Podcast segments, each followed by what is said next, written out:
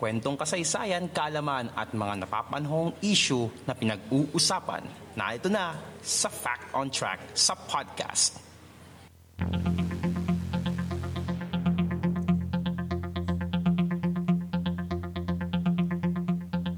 Fact on Track sa podcast.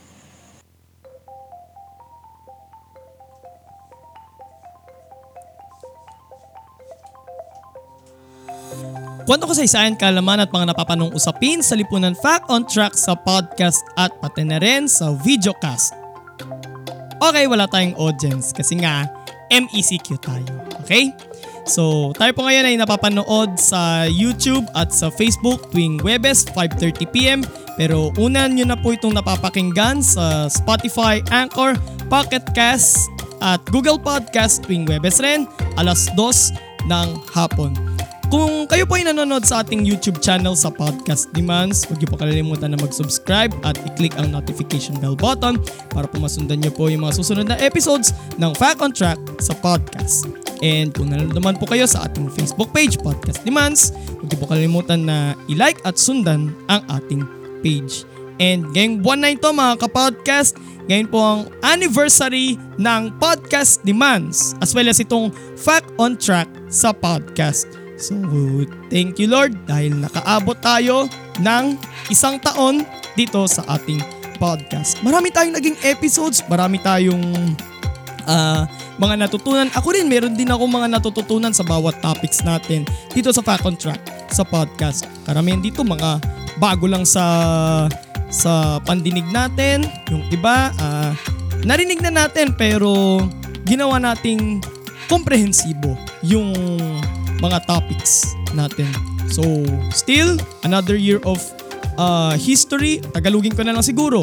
Uh, panibagong taon ng kwentong kasaysayan, kalaman, at mga napapanong usapin sa lipunan dito sa panibagong taon ng Fact on Track sa podcast. At ako po ay nagpapasalamat sa inyo, mga kapodcast, sa patuloy na pagsuporta dito sa ating podcast show. At bilang ah, nagdiriwang tayo ng ating anibersaryo. Meron tayong ah, episode para sa ating anniversary special. Okay?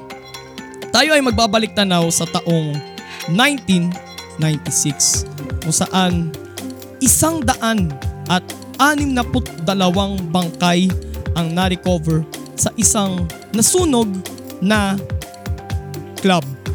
At ang club na yon ay ang Ozone Disco. Ano nga ba nangyari doon mga kapodcast? Yan ang pag-uusapan natin sa ating anniversary special ng Fact on Track sa podcast.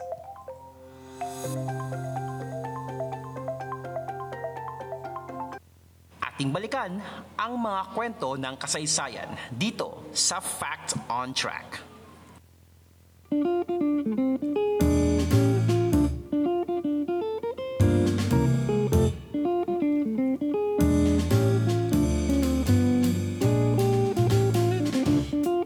Magsisimula ang kwento natin sa taong 1991 kung saan may isang jazz nightclub ang binuksan sa kanto ng Timog Avenue at Tomas Morato sa Quezon City. Ang pangalan ng establishmento na itinayo, Birdland.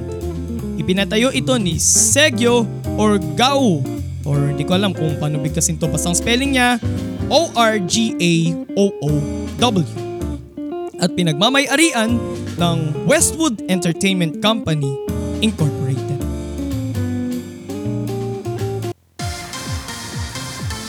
Kalagitnaan ng dekada 90, ang jazz nightclub na Birdland ay naging Ozone Disco.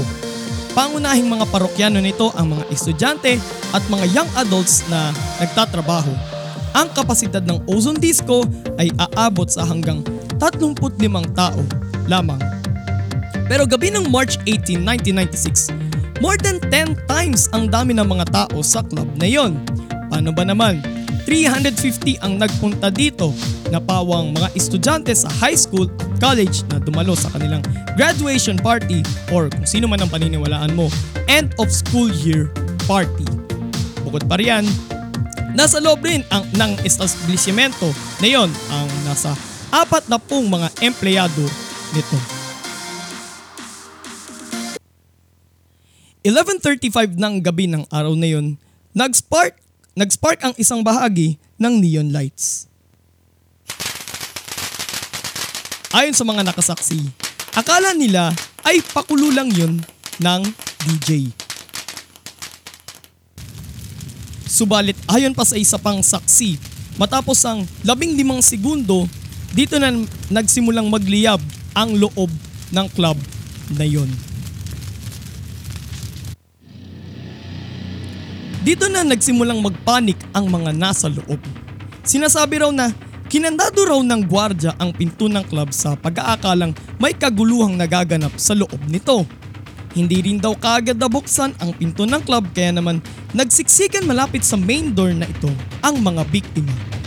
Ayon sa isang empleyado ng club na nakaligtas sa sunog, swing in o papasok ang direksyon ng pagbukas ng main door ng establishmento na ito sa paniniwalang swerte raw ito sa feng shui.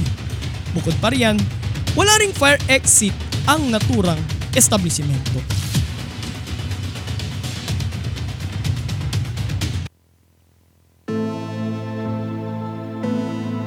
Matapos mapulang apoy, patong-patong na mga sunog na bangkay ang tumambad sa mga bumbero malapit sa main door ng club.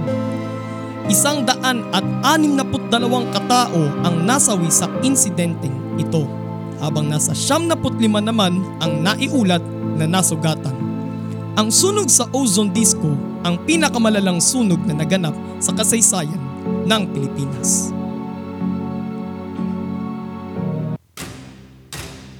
Sinampahan ng kasong reckless imprudence resulting in multiple homicide and multiple serious injuries ang anim na opisyal ng Westwood Entertainment Company Incorporated ang nagpapatakbo sa operasyon ng Ozone Disco. March 16, 2001, almost 5 years after the incident, napatunayang guilty ng Quezon City Regional Trial Court ang Pangulo ng Westwood Entertainment Company Incorporated na si Hermilo Ocampo at ang treasurer nito na si Ramon Nang.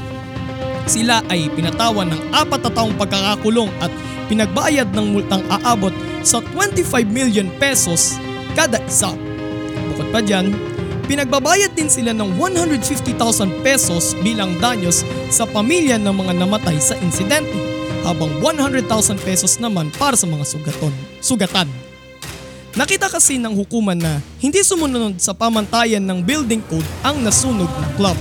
Walang fire exits, walang water sprinklers, may fire extinguishers pero depektibo naman at ang nag-iisang pintuan ng club ay maliit lang at swing in pa. Sabi ko nga, ang swing in ay yung uh, papunta sa loob ang direksyon ng pagbukas ng pinto.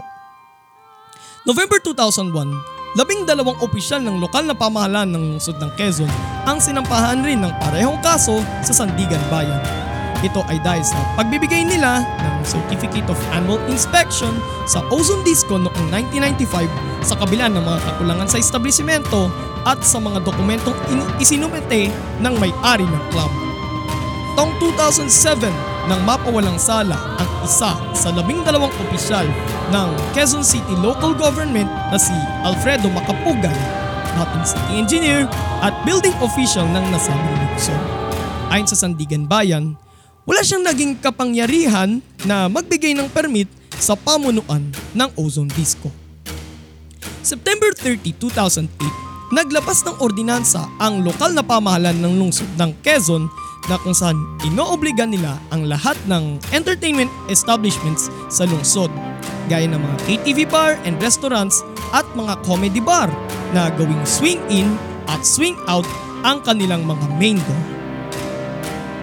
November 20, 2014, napatunayan ng Sandigan Bayan na nagkasala sa kasong paglabag sa Anti-Graft and Corrupt Practices Act ang pito sa mga opisyal na lokal na pamahalaan ng lungsod ng Quezon nakita ng hukuman ng negligence o kapabayaan sa pagbibigay nila ng building permit at pag-issue ng Certificate of Occupancy sa pamunuan ng Ozone Disco. Nakita rin ng hukuman na sangkot din sa insidenteng ito ang Westwood Entertainment Company Incorporated. Habang dinidinig ang kaso ng nangyaring trahedya, hindi noon pinahihintulutan ng korte ang pagbubukas sa nasunog na ozone disco Kung ilalarawan raw ang loob ng club, nangangamoy pa rin daw noon ang mga sunog na laman ng tao. Bukod pa riyan, sa sobrang liit sa sobrang liit ng main door ng club, halos kasing lapat nito ang isang SUV. Yung nakaharap pa, hindi yung nakatagilid. March 2015 sa ikalabing siyam na anibersaryo ng nangyaring trahedya, tuluyan ng giniba ang establishmento matapos mapanagot ang mga sangkot sa insidenteng ito. Sa kasalukuyan, ang lupang kinatitirikan noon ng ozone disco ay tinayuan na ngayon ng isang kainan.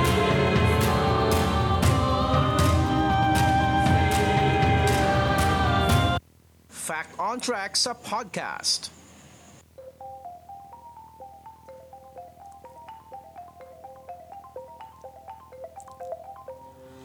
Dagdag lang na ano, na kum, kumbaga sa parang milk tea, may tinatawag na add-ons o kahit sa ibang pagkain meron tayong tinatawag na add-ons. Two days after maglabas ng ordinansa, ang Quezon City government para sa mga entertainment establishments, na-feature itong trahedya sa Ozone Disco sa dating GMA Public Affairs show na Case Unclosed na nung una ang host nito ay si Cara David and then later on si Igan Arnold Clavio.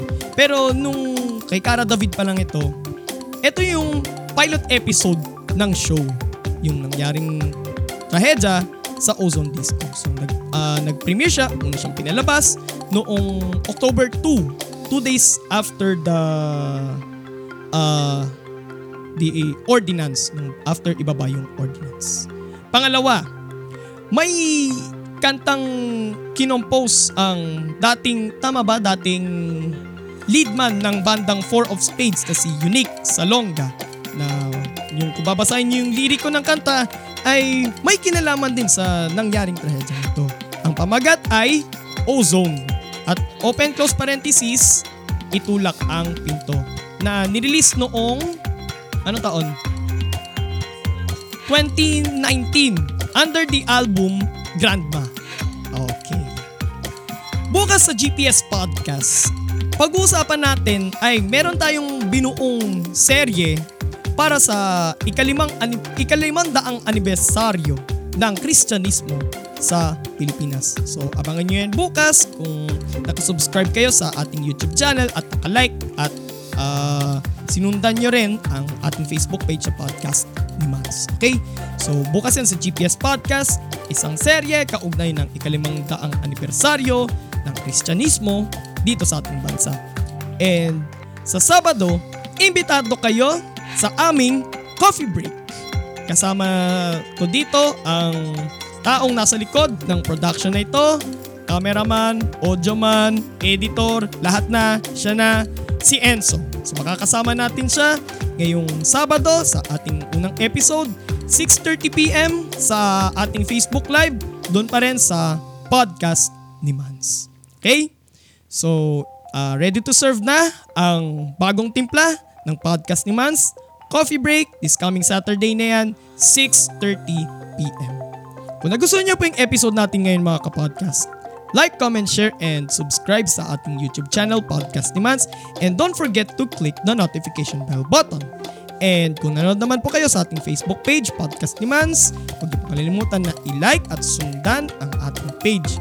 At sundan niyo rin po ang Fact on sa podcast at GPS Podcast sa Spotify, Anchor, Pocket Cast, Google Podcast at sa GPS Podcast lang to sa Apple Podcast. And sundan nyo rin po ako sa aking mga social media accounts sa Twitter, sa Instagram, sa Laika at sa TikTok. So again, nakita kita tayo bukas sa GPS Podcast 2pm and 5.30pm.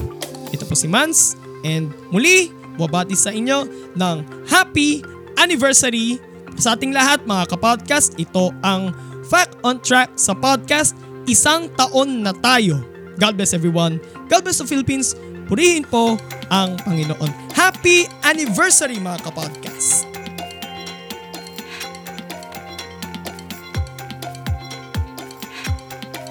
Fact on Track sa podcast.